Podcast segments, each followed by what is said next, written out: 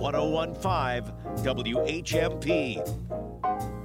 And hello, and thank you for joining us on this wet and yet in some places snowy afternoon. Hello, don't complain, Dan. Buzz. Don't complain. Listen, it's Friday. Don't start with this. You know, it's beautiful. Sure, it's beautiful in Ashfield. I live in Ashfield where it's white, and you live in Amherst where it's wet. That's great. You going to have any plans for the weekend? I do. I have some nice plans for the weekend, and they start with a couple friends are coming over for dinner tonight. Yeah, very nice. Yeah, I have a soccer match, big soccer match on Sunday, Buzz. Of course you do. Brazilians are so predictable.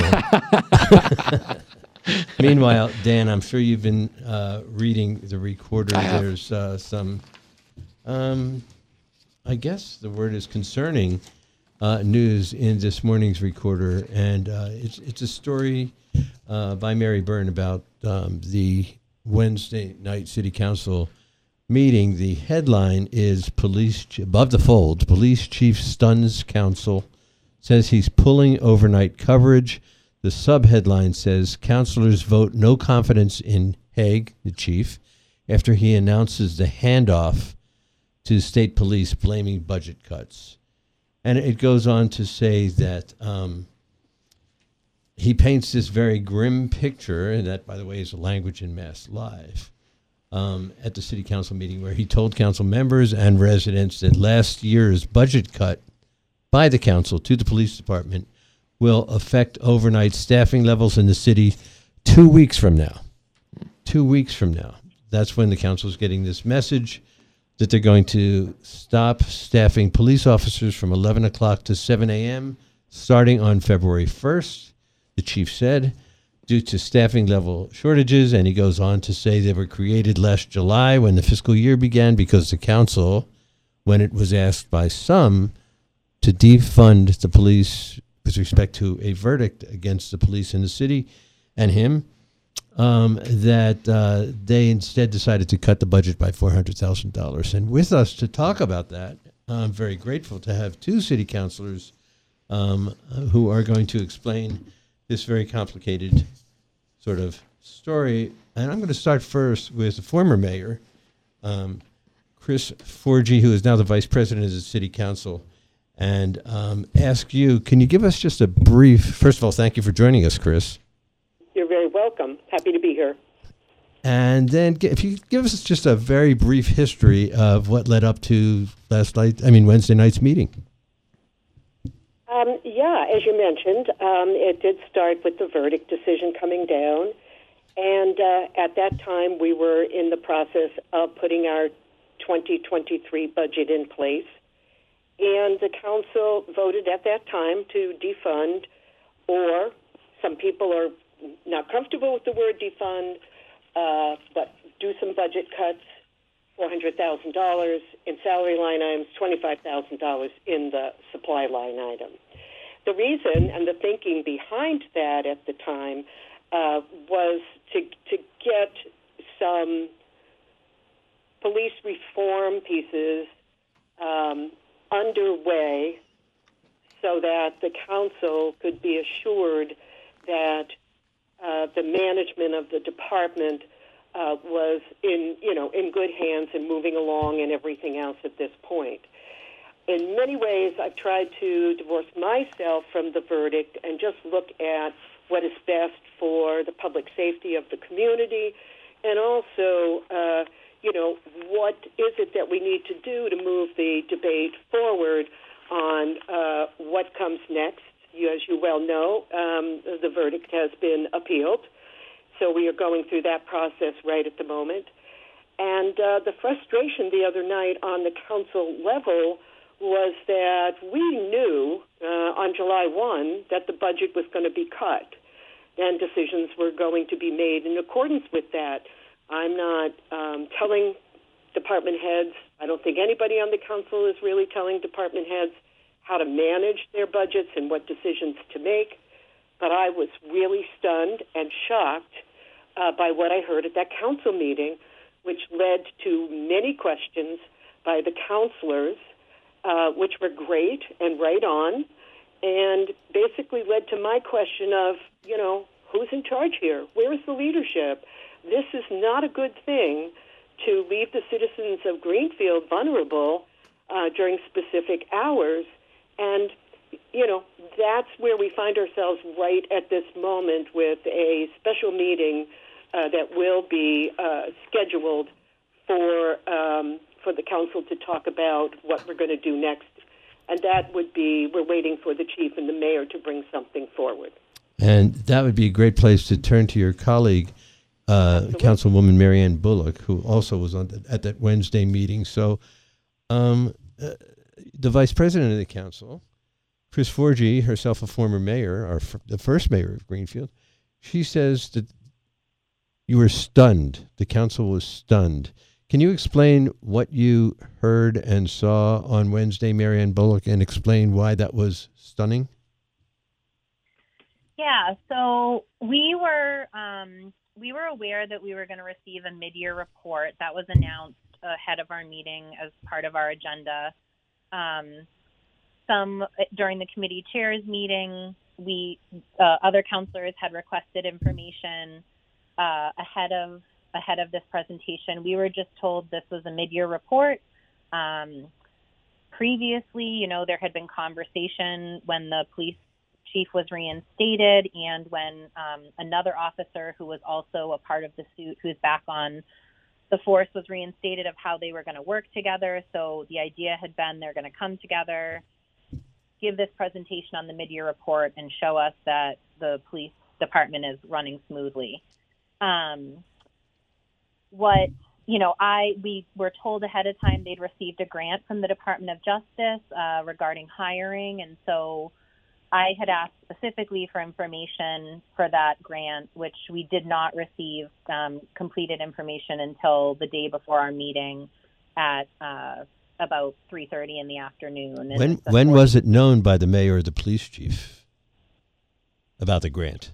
Known that they received the grant? Yes. I believe the award letter was in October, and the mayor signed off on receiving the grant. I believe it was November 16th. And so that's correct. Just found out about the grant. I had met with Lieutenant Dodge last month, and he notified me that this was coming.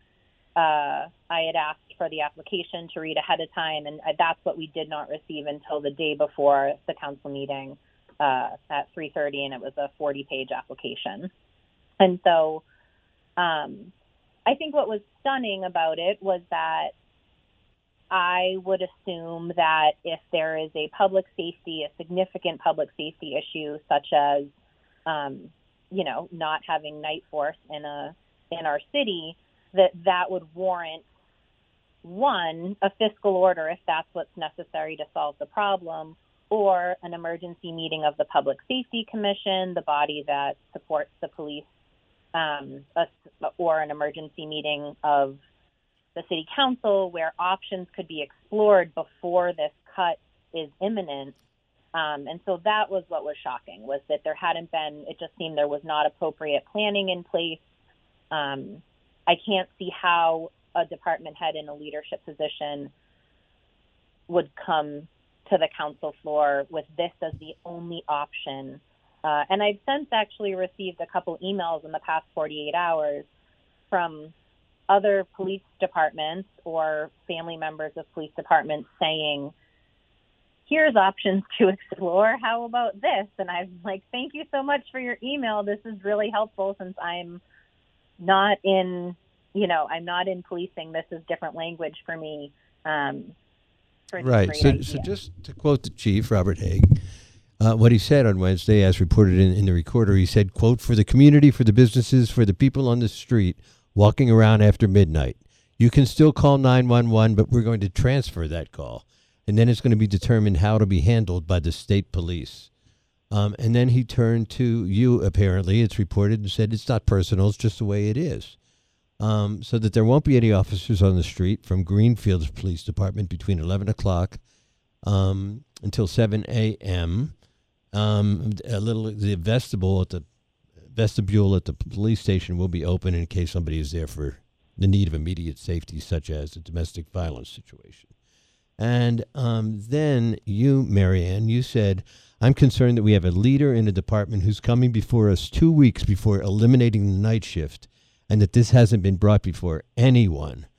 There was an emergency public safety commission meeting called. I'm wondering, and I'm quite concerned, just how are these decisions being made?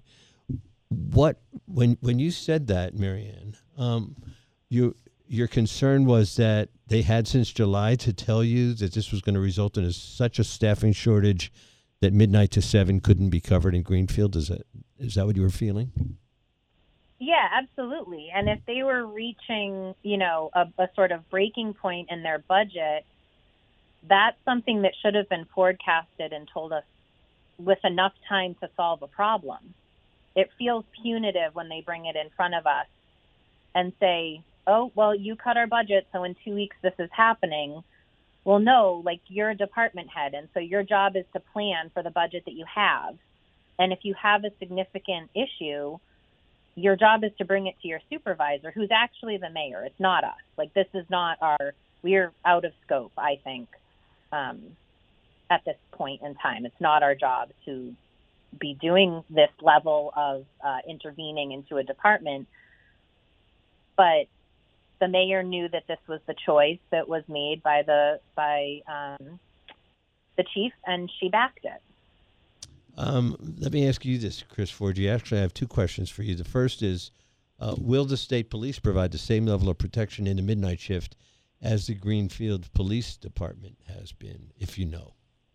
As it stands right now, we were told at the meeting that they would not. What our complement of people are on the third shift, what people refer to as the midnight shift, the state police were not able to cover Greenfield in the same way. They would be there for emergency calls only, and that would be life and death situations. Is this from the Shelburne Falls barracks or from the Northampton barracks? From Shelburne Falls, that's correct. Yeah, that's a drive, right? It is a drive, and, you have to understand that they have staffing that, they have to accommodate their needs at this particular time. Greenfield can accommodate our police, and we can do it in a way that makes sense.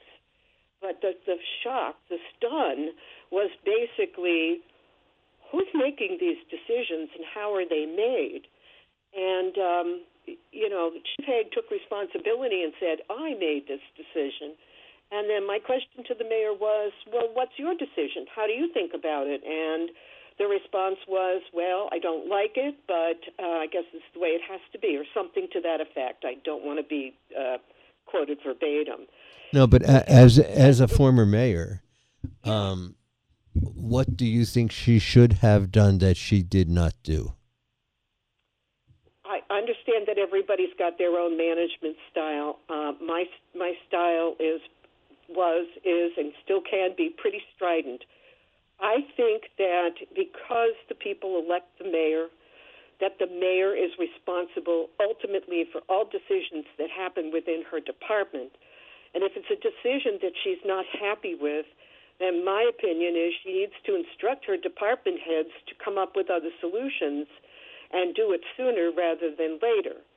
This is not, we got the budget cut, when it's going to. If you can make a decision to fully fund half the year, but then what are you going to do with the other half of the year? Why weren't we talking about that at the time throughout that year? Why were we running the clock out without any meetings? My thing would have been, you as the strong mayor, you say this is what we need, this is not acceptable, and you move forward from there. So that's my management style, and we differ. We are going to take a break. We are speaking with councilwomen Christine Forgey and Marianne Bullock from Greenfield, explaining the council's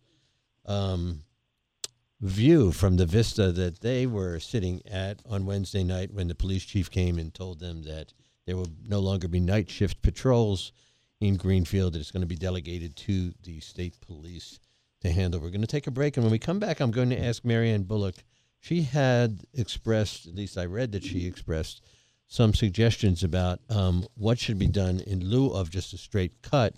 What can that $400,000 be used for other than just part of the police budget. We're going to be back with these counselors right after these messages. Stay with us. This is the Afternoon Buzz with Buzz Eisenberg, 101.5 WHMP.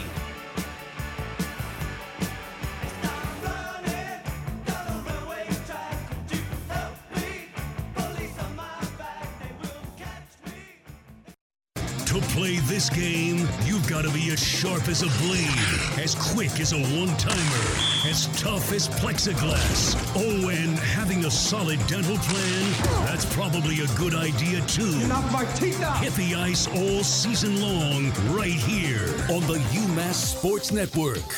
101.5, 1400, and 1240 WHMP.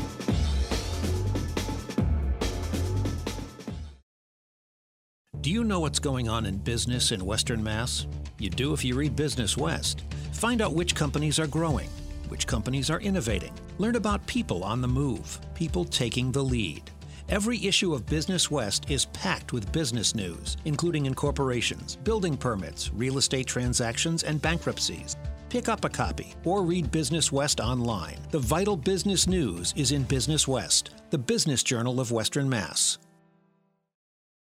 When you shop at River Valley Co-op, you get the best local and organic produce, a butcher shop, wine and cheese shop, fresh seafood, and hundreds of bulk herbs, spices, and more. When you shop at River Valley Co-op, you create hundreds of union jobs and generate over $7 million in purchases from local farms and businesses. River Valley Co-op is your food hub, bringing you the best from around the valley and world while supporting your neighbors and local farmers. Shop River Valley Co-op in Northampton and East Hampton today. RiverValley.coop. You spend 7 or 8 hours a night together, and you're supposed to decide if you're right for each other in a matter of minutes? This has never made sense to me. So, when you're in my store, trying to decide which mattress is right for you, at some point, I think you and I just need to stop talking. I need to leave you alone, give you plenty of time to lay down, and maybe even forget you're in a furniture store. Hi, it's Robin. Robin from Talon. Think about it. 7 or 8 hours, night after night? And what do you really know about mattresses? I don't mean to make it daunting or complicated. I just think you need two things: information and time. If I give you as much information as you want and as much time as you need, I think you'll settle on a mattress you'll be happy with. At least that's the way it seems to go for most people. Talon Furniture, the small, unhurried furniture and mattress store just down the hill from Amherst College. This week's Shop Tuesday is Simple Gifts Farm Store. This Tuesday at 9 a.m., Simple Gifts Farm releases gift certificates for their farm store in North Amherst. Get organic produce, pasture-raised meat, free-range eggs, local dairy, and more at Simple Gifts Farm Store. And this Tuesday, you save 30%. Simple Gifts Farm Store in North Amherst. Available this Shop Tuesday at 9 a.m. on the Shop 30 store at WHMP.com.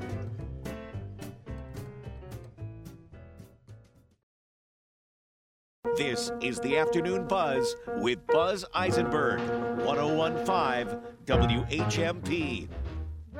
And that sound that you hear is not an earthquake up north. It is what's going on in Greenfield with respect to the police department and that city council meeting on Wednesday night, in which, by two councilors' accounts here before the break, it was a stunning exhibition of loading information in a very short time that could have been shared over a lengthy period of time. Joining us for this conversation with Christine Forgey and with Marianne Bullock is my colleague here at WHMP from the Bill Newman Show. Bill Newman, you wanted to ask a question. To either of the counselors, I'd like to know this. If you came up with the $400,000 last night and said, here's the $400,000 back, would there be a night shift or no? I'll give my opinion, if I may. And this is Christine Forgey. Yes, it is. And this is relevant to what Marianne said. They are down 6 people. Usually when you have layoffs, you have to cut personnel, but this was basically all by attrition. And this was over a 6-month period of time. that all of these cuts happened, with the exception of one that we just heard about that happens today. So you can say that I'm a bit suspect about the restoration of $400,000 being the answer to the $400,000 in funds being the answer to the problem. I want to go back to the 6 months where nothing really happened, where there were certain signs that we were going to be down, that we had to be down by some positions, and there was no planning done in those 6 months to alleviate this. So restoring $400,000 at this particular point is not something that I would be willing to do right now, and I don't think there's I think the temperature of the council is that would not happen at this particular point. You know, I wanted to ask Marianne, I think we're going to run out of time, and it's really a shame because this is an important conversation. I wanted to ask Marianne about community care type of alternative like Cress is doing and like Northampton's Division of Community Care, bifurcating the types of cases police and mental health professionals, et cetera, respond to. And I don't know if we'll have time to do that, but I think we have to talk about the votes of no confidence. There was a vote of no confidence taken in the wake of Chief Robert Haigh and Mayor Roxanne Wiedergartner's presentation to the council on Wednesday. The council voted 7-6, a vote of no confidence in the police chief, and 5-8, a vote of no confidence for the mayor failed. So let's start with you, Marianne. Could you explain what you were thinking, how you voted, and why? So this motion's been on our agenda for some months now, and it's either sat on the table and not been voted on, or I can't remember if it's been brought to discussion, but, you know, this sort of felt like the breaking point to me. I came up with the $420,000 number, and that was my motion that passed to cut. After there was many other numbers that were thrown out on the floor.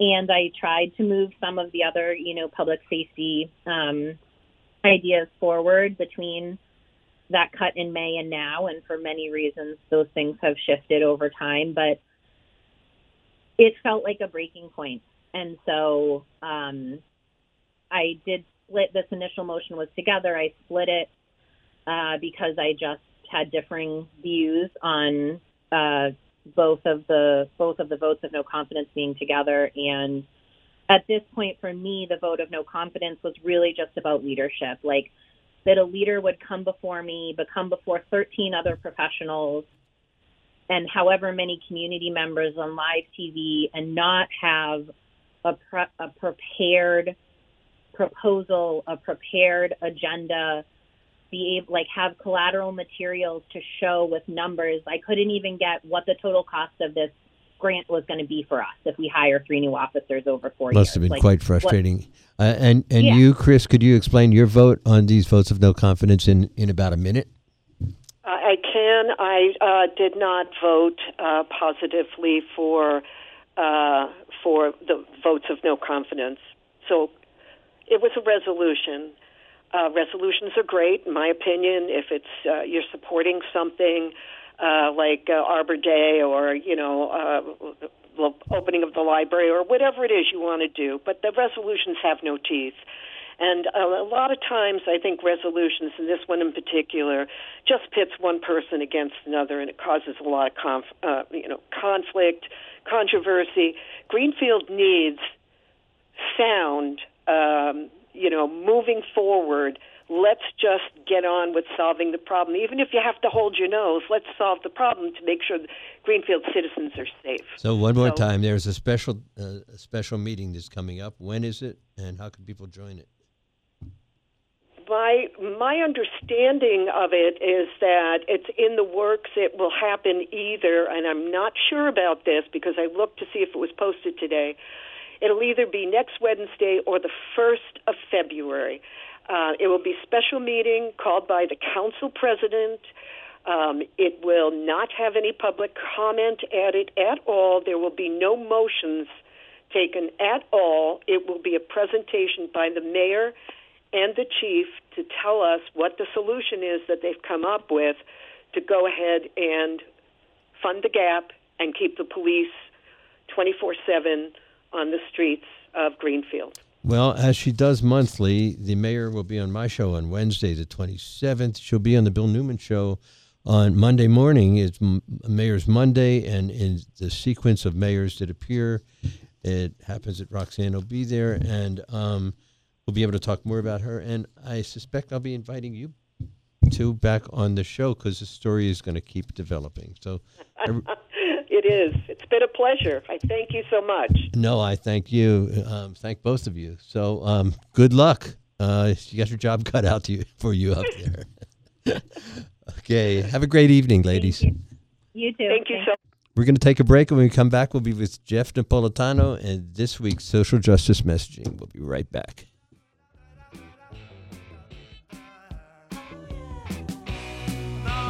This is the Afternoon Buzz.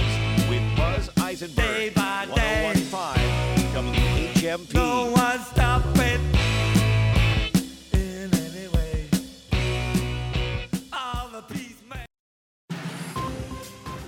For WHMP News, I'm Jess Tyler.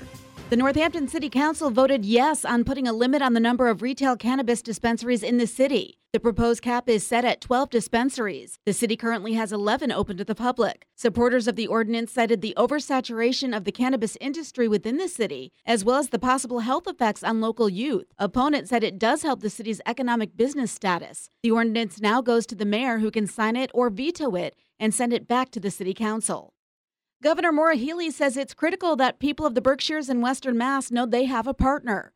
Healey was in Western Mass yesterday with stops in North Adams and Ludlow. The governor announced a 2023 immediate need bond bill seeking $987 million to ensure critical housing and economic development programs across the state. Healey also announced a bill that would authorize the state to borrow an additional $400 million to fund roads and bridges. The Hilltown Land Trust now officially owns 20 acres of forest along the west branch of the Mill River in Williamsburg. The land will be officially conserved as forever wild, following a lengthy lawsuit. Sally Loomis, executive director of Hilltown Land Trust, tells the Gazette the land came under their ownership as part of a $1.14 million settlement between Dynamic Energy Solutions, a Pennsylvania solar company, and the state attorney general's office, after a lawsuit alleging the company had polluted the area with sediment and violated federal stormwater requirements. Occasional light snow continues this afternoon, a high of 34 to 38. Evening flurries, maybe a light snow shower. All told, accumulations of a coating to a couple of inches in the greater Northampton area, but up to 6 inches of snow possible in Franklin County. Mostly cloudy on Saturday, a high of 34 to 38. Mostly cloudy, the chance for a late-day rain-sw mix on Sunday. 22 News Storm Team meteorologist Brian Lapis, 101.5 WHMP. Hey, it's Jason with the Weather Channel and SnowCountry.com. The Capital One Quicksilver Card. Earn 1.5% cash back on every purchase. What's in your wallet? Details at CapitalOne.com. While plenty of cruisers, steeps, easy runs, and terrain parks are open to enjoy, as most snowmaking trails are open and the snow cover's nice and strong thanks to all the snowmaking we've had the past couple of weeks, and we get a fresh snowstorm to top it all off just in time for the weekend. At Berkshire East, 2 dozen runs heading on into the weekend with night skiing Friday and Saturday till 9. Ski Butternuts got over 3/4 of their trails now, nearly 2 dozen at Catamounts, about half of theirs. At Wachusett, 2 dozen runs skiing till 9:30 every night of the week. Stratton's got action on over half of their trails now, and a baker's dozen at Burke. Ski and ride like a beast at Vermont's biggest Icon Pass destination this winter. Killington Resort is home to the longest season in the East and the all-new K1 Lodge. Plan a visit today at Killington.com. Check out more at SnowCountry.com. I'm Jason Dean. Hey everyone, it's Tina Marie, co-pilot of The Cambridge Connection. I'm also a certified credit counselor. For 25 years, I've been helping people have a better relationship with money while getting out of debt. Every Saturday morning at 9:30 a.m. right here on WHMP, join me, Gordon, and our variety of amazing experts who stop by to offer great advice navigating the daily financial maze of life. This week, join Ron Foisey, coach at YourCollegeFundingCoach.com. Hi, this is Dr. Jenny Garber, former college athlete and now arthroscopic and shoulder surgeon at New England Orthopedic Surgeons. I'm proud to be one of the board-certified team of doctors who's ready to tackle any orthopedic or sports injury, from shoulders and elbows to knees and ankles and everything in between. With convenient locations in Springfield, East Longmeadow, and Northampton, you can trust we'll give you the best bona fide care. So visit anyortho.com to schedule your appointment today, because at New England Orthopedic Surgeons, we help get you back in the game. This is the Afternoon Buzz with Buzz Eisenberg, 101.5 WHMP. And welcome back, and thanks for joining us. And it is Friday, and it's time for Jeff Napolitano's and some good work we can hear about. Yes, we have in the studio a local elected leader. Rachel Maiore is here with us. Welcome, Rachel.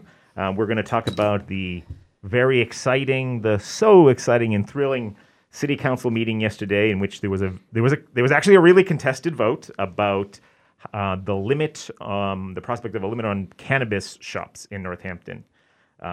Northampton being the city with the highest per capita number of cannabis shops in Massachusetts. I think we're way beyond Boston in terms of per capita shops. But first, before we get to that, I wanted to just point out something, because last time we had 2 weeks ago epidemiologist on to talk about COVID, and one thing that I just thought was just the what's it called, the thing on top of the cake, the cherry on the sundae, was the at Davos, the Economic World Forum. This is where all the prime ministers and all the presidents and all of these big people and smart people and so forth congregate, and so many of them have been telling us about how COVID is not a big deal, it's just a cold and blah blah blah blah. Well, the term, the hashtag Davos Safe has been trending on Twitter, and it's because people have been publicizing the precautions that are being taken at this gathering in the Swiss Alps, with all of the rich and powerful in the world. And what's interesting is that no matter who you are, even if you're the president of France, you have to have a negative PCR in order to enter any building, any facility at Davos. There are HEPA filters in every single room. There are they've installed new ventilation in many of the rooms there, and they have the far UVC, the UV cleaning lights in many of the rooms, and they have masks at some events, and they also have rapid tests on demand, and they have a hotline in case anybody shows any symptoms of COVID. And so this is sort of an example that people are bringing up. To contrast what wealthy people and the people of means in the world are doing in regard to COVID, and what they've left the rest of us to do. So I thought that was interesting. Bringing us back to sort of the much less mighty and powerful and prestigious town of Northampton, where we had a very contentious topic at the at the city council chambers yesterday, and so I'm going to turn now to Rachel, Councillor Maiore, to maybe for those who haven't read the Gazette today, the story and how you voted at the city council on the subject of capping the number of cannabis shops here in town. Right. Yeah. Yeah. It was quite a night. We have a pretty agreeable council, we like each other a lot, so it's it's actually rather unusual when we have major disagreements, and I actually think it shows a kind of it's dynamic, and I think it shows that we're thinking about things. We're not just rubber stamping everything that comes through. So I think it's good when we disagree, and we generally disagree very respectfully. Mm-hmm. But this has been contentious. This is in the community as well. It's a complex issue. There's so much to learn about, the cannabis industry and the regulations. It's been a journey. So last night was a vote on whether to pass an ordinance that will cap cannabis retail in Northampton at 12, grandfathering in any host community agreement that's signed. We have 14 signed, and leaving a very important exemption for social equity candidates. Yeah, and I thought that was actually the biggest or at least the most overlooked aspect of this whole debate. There's been, in the Gazette, there've been like competing op-eds, I think. You had signed on to an op-ed with Councillor Foster, I think Councillor Labarge, if I'm correct, and then there was another one with Councillor Bidwell and I think Councillor Nash as well, sort of opposed to a cap. But when I was reading the story in the Gazette, and before I actually spoke to you about this, the thing that sort of stood out to me is that, well, it's not actually a cap at 12, because if you are an entity that has that fulfills the social equity clause, you can actually open up a gazillion cannabis retail shops in Northampton. And could you speak about that clause that I think didn't get enough attention? Yeah, I agree. I think, because it's complicated, we're kind of doing two things in this ordinance. And really, I mean, the whole thing about where we are now with cannabis in Northampton is, let's just name it. It's pretty late. It's pretty late to be thinking about social equity. It's pretty late to be thinking about how many stores we want. Mm-hmm. So, there's do we let, perfect be the enemy of the good thing? We felt like we needed to address it and have those important conversations. So, I do have a public health background. I think the data is compelling about the correlation between density and use mm-hmm. of cannabis. But my passion, why I got involved, was to write the social equity piece, because mm-hmm. I feel like we've been having a conversation about cannabis for years and not really addressing social equity, and that's a real community value here. I don't think that, it's not, I think that the block for social equity has really been the hyper-regulation on the state level and the astronomical cost of entry. Because it's illegal on the federal level, there's no business loans. You've got to have, cash in hand. You've got to be an established, entity with lots of capital in order to get started in the cannabis industry, essentially, in Massachusetts. Yeah. So, and the other thing is, when I first, when I heard counselors talking about capping, I was like, we have this social equity trust fund just getting off the ground at the state level. And wouldn't that be a shame if we just shut down our doors the minute there's a possibility of getting more social equity candidates? We have one social equity business owner out of 14 signed host community agreements here. So I just couldn't, I wouldn't have supported this without that, because I think it's really important. Mm-hmm. Yeah, is it a cost-benefit analysis? Yes, we'll have more shops, and we've talked about that there might be there's negative effects to that, but I think it's worth it. Rachel, I'm wondering whether the councilors' opinions are based on what they project their constituents in their wards want, or is it their moral rudder or their social view that's driving their opinions? Well, that's an excellent question, and I can't speak for other counselors. For me, it's definitely a combination.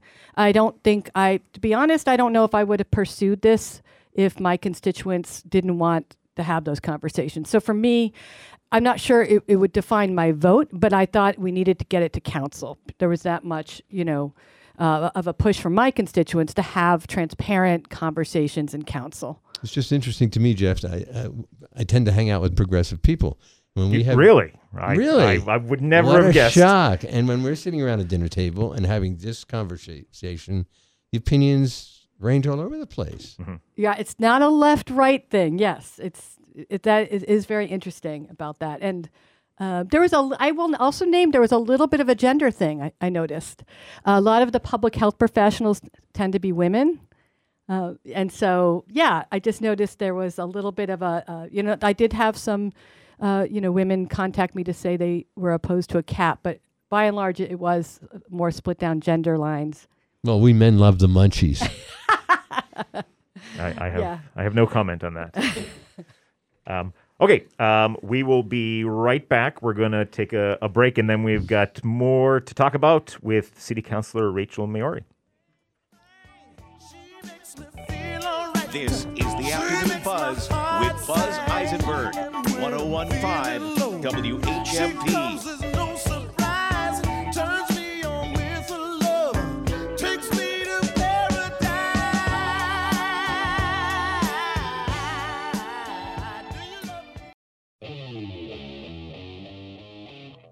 If it's Monday, it must be Mayor's Monday on WHMP. And on this Mayor's Monday, we'll be speaking with the mayor of Greenfield, Roxanne Wiedegardner.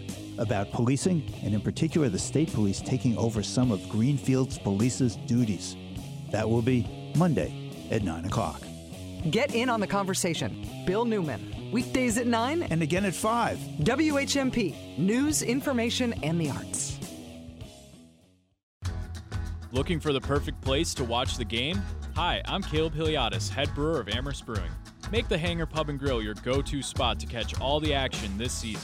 Our famous wings come with your choice of 26 flavors, and with 25 years of beer making experience, there's an Amherst Brewing beer for every drinker. Now that's a winning combo. Join us for weekly trivia nights in Amherst, Westfield, Agawam, South Hadley, and Greenfield. Visit hangarpub.com for more of what we have cooking and brewing today. Comedy as a Weapon presents Comedy for a Cause, the Teacher's Night Out Edition, Saturday, January 21st at the Academy of Music in Northampton. Join comedians like Timothy Lovett, Kim DeShields, Maya Mannion, and nationally recognized star Hank Denson. Denson is open for comedy superstars like Jamie Foxx, Cedric the Entertainer, Amy Schumer, and Rodney Perry. Comedy Cause for the Teacher's Night Out Edition at the Academy of Music in Northampton. Doors open at 7:30 p.m., tickets cost $25 and will benefit the Literacy Project. Visit comedyweapon.com for more information. Fill in the blanks. H-A-M-B blank R-G-E-R. You get it? How about B blank T-T-E-R? L blank N-C-H. I don't have a hard time filling in the blanks. You? If you need to fill in the blanks on your grocery list, pop into State Street Fruit Store Deli Wines and Spirits, right in downtown Northampton. Swing into their big free parking lot between classes, before pickup, after drop-off, and fill in the blanks on your grocery list. Or pick up a quick stroller sandwich for lunch for you or your kids. Or heck, you could do all of your grocery shopping there. No blanks left on the list. And did I mention that they're called State Street Fruit Store Deli Wines and Spirits? You could also pick up some L-I-Q blank O-R. You can fill in all the blanks on your grocery list at State Street Fruit Store Deli Wines and Spirits on State Street, downtown Northampton.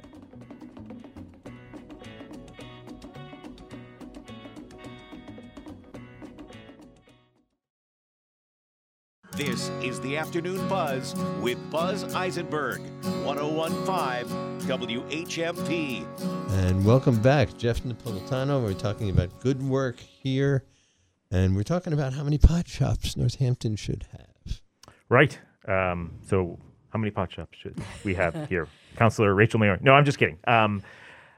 So one question that I did have is that, and this is a very odd statement that people probably aren't used to coming from me, but hasn't the market in Northampton actually already addressed this issue? Because I don't get out a lot, but when I drive by different parts of Northampton, I'm always shocked that there's like a new pot shop that I had never heard of, and it seems like the market of sustaining 12, and now we're down to 11. Like that's actually what it seems to naturally the market rests at here in our little city of 30 whatever thousand people. So I can understand the question, like, well, is the ordinance even necessary in this respect? But what do you think about, or have you encountered that question? Yeah, no, that was my first reaction too. And what I've seen is the first time they had this conversation in council, they were doing the same thing. Well, I'm sure we won't get more than five. And it's such a new industry. I want to be humble enough to say, we don't really know. I mean, is it logical? Is it logical to come and open a business right now in Northampton? If, cannabis business? I don't know. But you know what? Businesses are run by humans, and so we can kind of try to guess. But it feels, to be very honest, it feels passive to me. It feels like, I've had this debate, Bill Dwight and I have this debate too, about the free market and how much, what's an overreach, right? Mm-hmm. Sure. I feel like, the free market is not an elected representative, and we actually have a responsibility to be in the driver's seat. And I will also name that there's a political reason, which is, the community kind of wants to know where we're going. Mm-hmm. And so I think it does have the political goal of framing it for people, instead of saying, I'm sure it'll be fine, even if it isn't as impactful as it could be. So the qualification for somebody who is fulfilling the social equity clause of opening a cannabis retail shop, Can you tell us a little bit of what that entails and what that looks like? Yeah, I mean, it's that process is really new. It's based on the state level, so it's the state's definition of social equity candidates, which is that anyone from a community that's been disproportionately hurt by the war on drugs. Mm-hmm. So people with records and mm-hmm. Folks of color. So we're going with their definition, and they have this trust fund to kind of support. The social equity, mm-hmm. Potential business owners. So that's the process that mm-hmm. they'll meet those qualifications, and then they can come and open a business here. Right. Right. Yeah. Yep. It's certainly not perfect because, as we know, it's not. As you said, it's is this a great market? So. Right. Again, that gave me pause too. Do we want to set up, social equity candidates to fail in Northampton? Yeah. But I think they're going to be getting a leg up with, and the Cannabis Commission is reviewing all sorts of their regulations. Mm-hmm. So I'm hoping it'll be easier for business owners actually. Mm-hmm. And then the coming years, it'll be more streamed. So on the side of folks who are just politicos here in Northampton, do we think or have we heard about the mayor vetoing this ordinance, this vote that took place yesterday? That's her right. It was an interesting vote because we had 6 in favor of the ordinance, which is a super majority. Yeah, exactly. So that's enough to override a veto of 5 would have passed it, but left it open. So she could to make a point or mm-hmm. to see if she can sway a counselor. So I really don't know which way that will go. And I also just want to make a clarification that this is only cannabis retail. This does not influence coming consumptions, cafes, or delivery. So I think we're going to be okay with access to pot here in Northampton. If anyone's concerned. I'm definitely out of the loop. So are we going to have pot cafes in Northampton at some point? Is that? I believe that's the future. I mean, that the door is being opened for that, and I guess that's going to be another really interesting community conversation. I can smell it coming just walking down the sidewalk. Sure. Yeah, I get that. Okay. I had a friend, we had this conversation over a dinner one night, and a friend reminded me of a story that I once told, which is my law office used to be on the 4th floor, 278 Main Street, looking out at Sullivan Drug Store. It was a little drugstore. We had 7 of them there in the early 80s and in the 80s until a CVS moved in on Federal Street, and then a Walgreens moved in. Mm-hmm. And this friend was saying, there's going to be a time when those big pharmacies are going to be able to sell marijuana and all these pot shops are going anyway, mm-hmm. because that's where the power is. That's where the money is. And you'll hear CSV. Whoops, I'm stoned. Sorry. CVS. Anyway, I thought that was not a bad prognostication. Yeah, I agree. The more I learned about it, the more, frankly, depressing it is, the way it's gone. And there's been some argument that I'd never heard this argument, but it's an interesting one, that maybe we should have had more time decriminalizing before we legalized to slow it down, the growth, and get a handle on where we want to go with businesses and monopolies. Because, I think it's Marlboro's buying up all of, Canadian cannabis right now. It's disheartening to me, that part. Yeah. All right. Well, you're sort of pulling double duty here because the other big event or a big event that's happening this weekend is going to be this Sunday, and it is the Bigger Than Row event that's happening, a Bigger Than Row rally that's happening in Northampton. But it's not just happening in Northampton; it's happening all across the country, and that's going to be at City Hall, Northampton, as well as many other places, at 1 o'clock on Sunday. And you happen to be a speaker for that event. And I'm just wondering if you can, I believe Representative McGovern is going to be there as well. And can you just speak to the importance or the background for this particular event? Right. So you might know that this would have been the 50th anniversary of Roe. And so, in a way, staying home because Roe was overturned is the worst thing we can do right now. Sure. We really need to show up, if nothing else, just to be with each other, because it's hard out there and it's a dire situation. And but I think coming together, showing our power, and coming up with some action items. I've been thinking of an action item I think we can all start doing. Let's stop using the phrase pro-life. It's I see it in the papers, and we took on that jargon, and it's so simple. Let's just say anti-choice or pro-criminalization or forced birth. But let's just all, I hear, you know, progressives doing it too. Let's slow it down and start. That's just a simple thing, but language matters. And I'm sure we'll have a lot of action items to share Sunday, 1 p.m., City Hall, Northampton. Mm-hmm. Do you know about the other speakers that are attending the event? Yeah, there's. Yeah. Let's see. There's. I know Rep. Sabadosa is going to be there. Uh-huh, right. The grannies will be raging. The grannies will be raging. Yeah. Yeah. Yeah. And as you said, Rep. McGovern. Mm-hmm. And, yeah. And you know this. A young person organized this. A high school age person. Alice Jenkins and with Indivisible. So I really want to also support. I always love when young people get into activism. So let's show our support. Yeah, yeah, yeah. So that's Sunday. That's at 1:00, City Hall in Northampton. If I can actually just take 1 second to plug not a personal cause of mine, but I walked into the studio here and I saw this week's Business West, and it's. It's a copy of the issue of this magazine with a familiar face on it. The headline is "Yes, They Can," and it's about women talking about getting into the trades. And so, this is actually the job that I do, my day job at UMass, which is helping to get women and folks of color in the Pioneer Valley into the building trades. And it just so happens that the woman who's standing in the middle is Jess Thayer, and Jess was in my class just last year in the classes that we have in training women to get into and helping women get into the building trades. And she actually gave a shout out to our program and said, it was great to get a foundation in all of the building trades and getting into the trades through Community Works, she explained.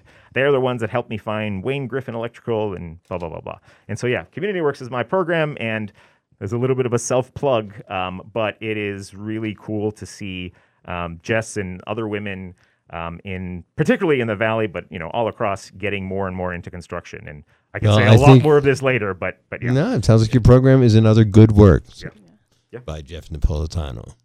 So, yeah, that is our second. Thank you so much. Thank you very much for having me, Councilor Maiore. I wanted to ask you, Rachel, what's the last takeaway you want to leave our listeners with about this pot shop issue? About the pot shop? Yeah. You know, this is a community conversation, and this is a new industry, and I think we're going to have to keep having the conversation, especially as we add possibly consumption cafes. So this is not the final act that's going to, you know, or conversation that's going to have to happen. Great place to leave it. Yeah. Let's keep conversing. So that's it. I want everybody to have a great weekend. I know I'm looking forward to ours where it's white in Ashfield and wet in Northampton. But really, have a great weekend. We'll be talking with you on Monday. This is the Afternoon Buzz with Buzz Eisenberg, 101.5 WHMP. Smoked and I told, and after a while my heart was feeling broken because I couldn't hold it. Said I don't know why. Sunday mornings on WHMP means Polka Carousel. Every Sunday morning from 8 till noon, TZ brings his award-winning Polka Carousel to the airwaves of the Valley, playing the polka classics and the latest polka hits. There are polka hits? Brought to you by Saluzniak Funeral Home, Northampton's funeral home for over 110 years and 4 generations of unparalleled, thoughtful memorial care. It's Polka Carousel every Sunday morning from 8 till noon, WHMP. Grow Food, Northampton. Live and local news and talk for Northampton and the Valley since 1950. WHMP Northampton. WHMQ Greenfield. A Northampton Radio Group station. It's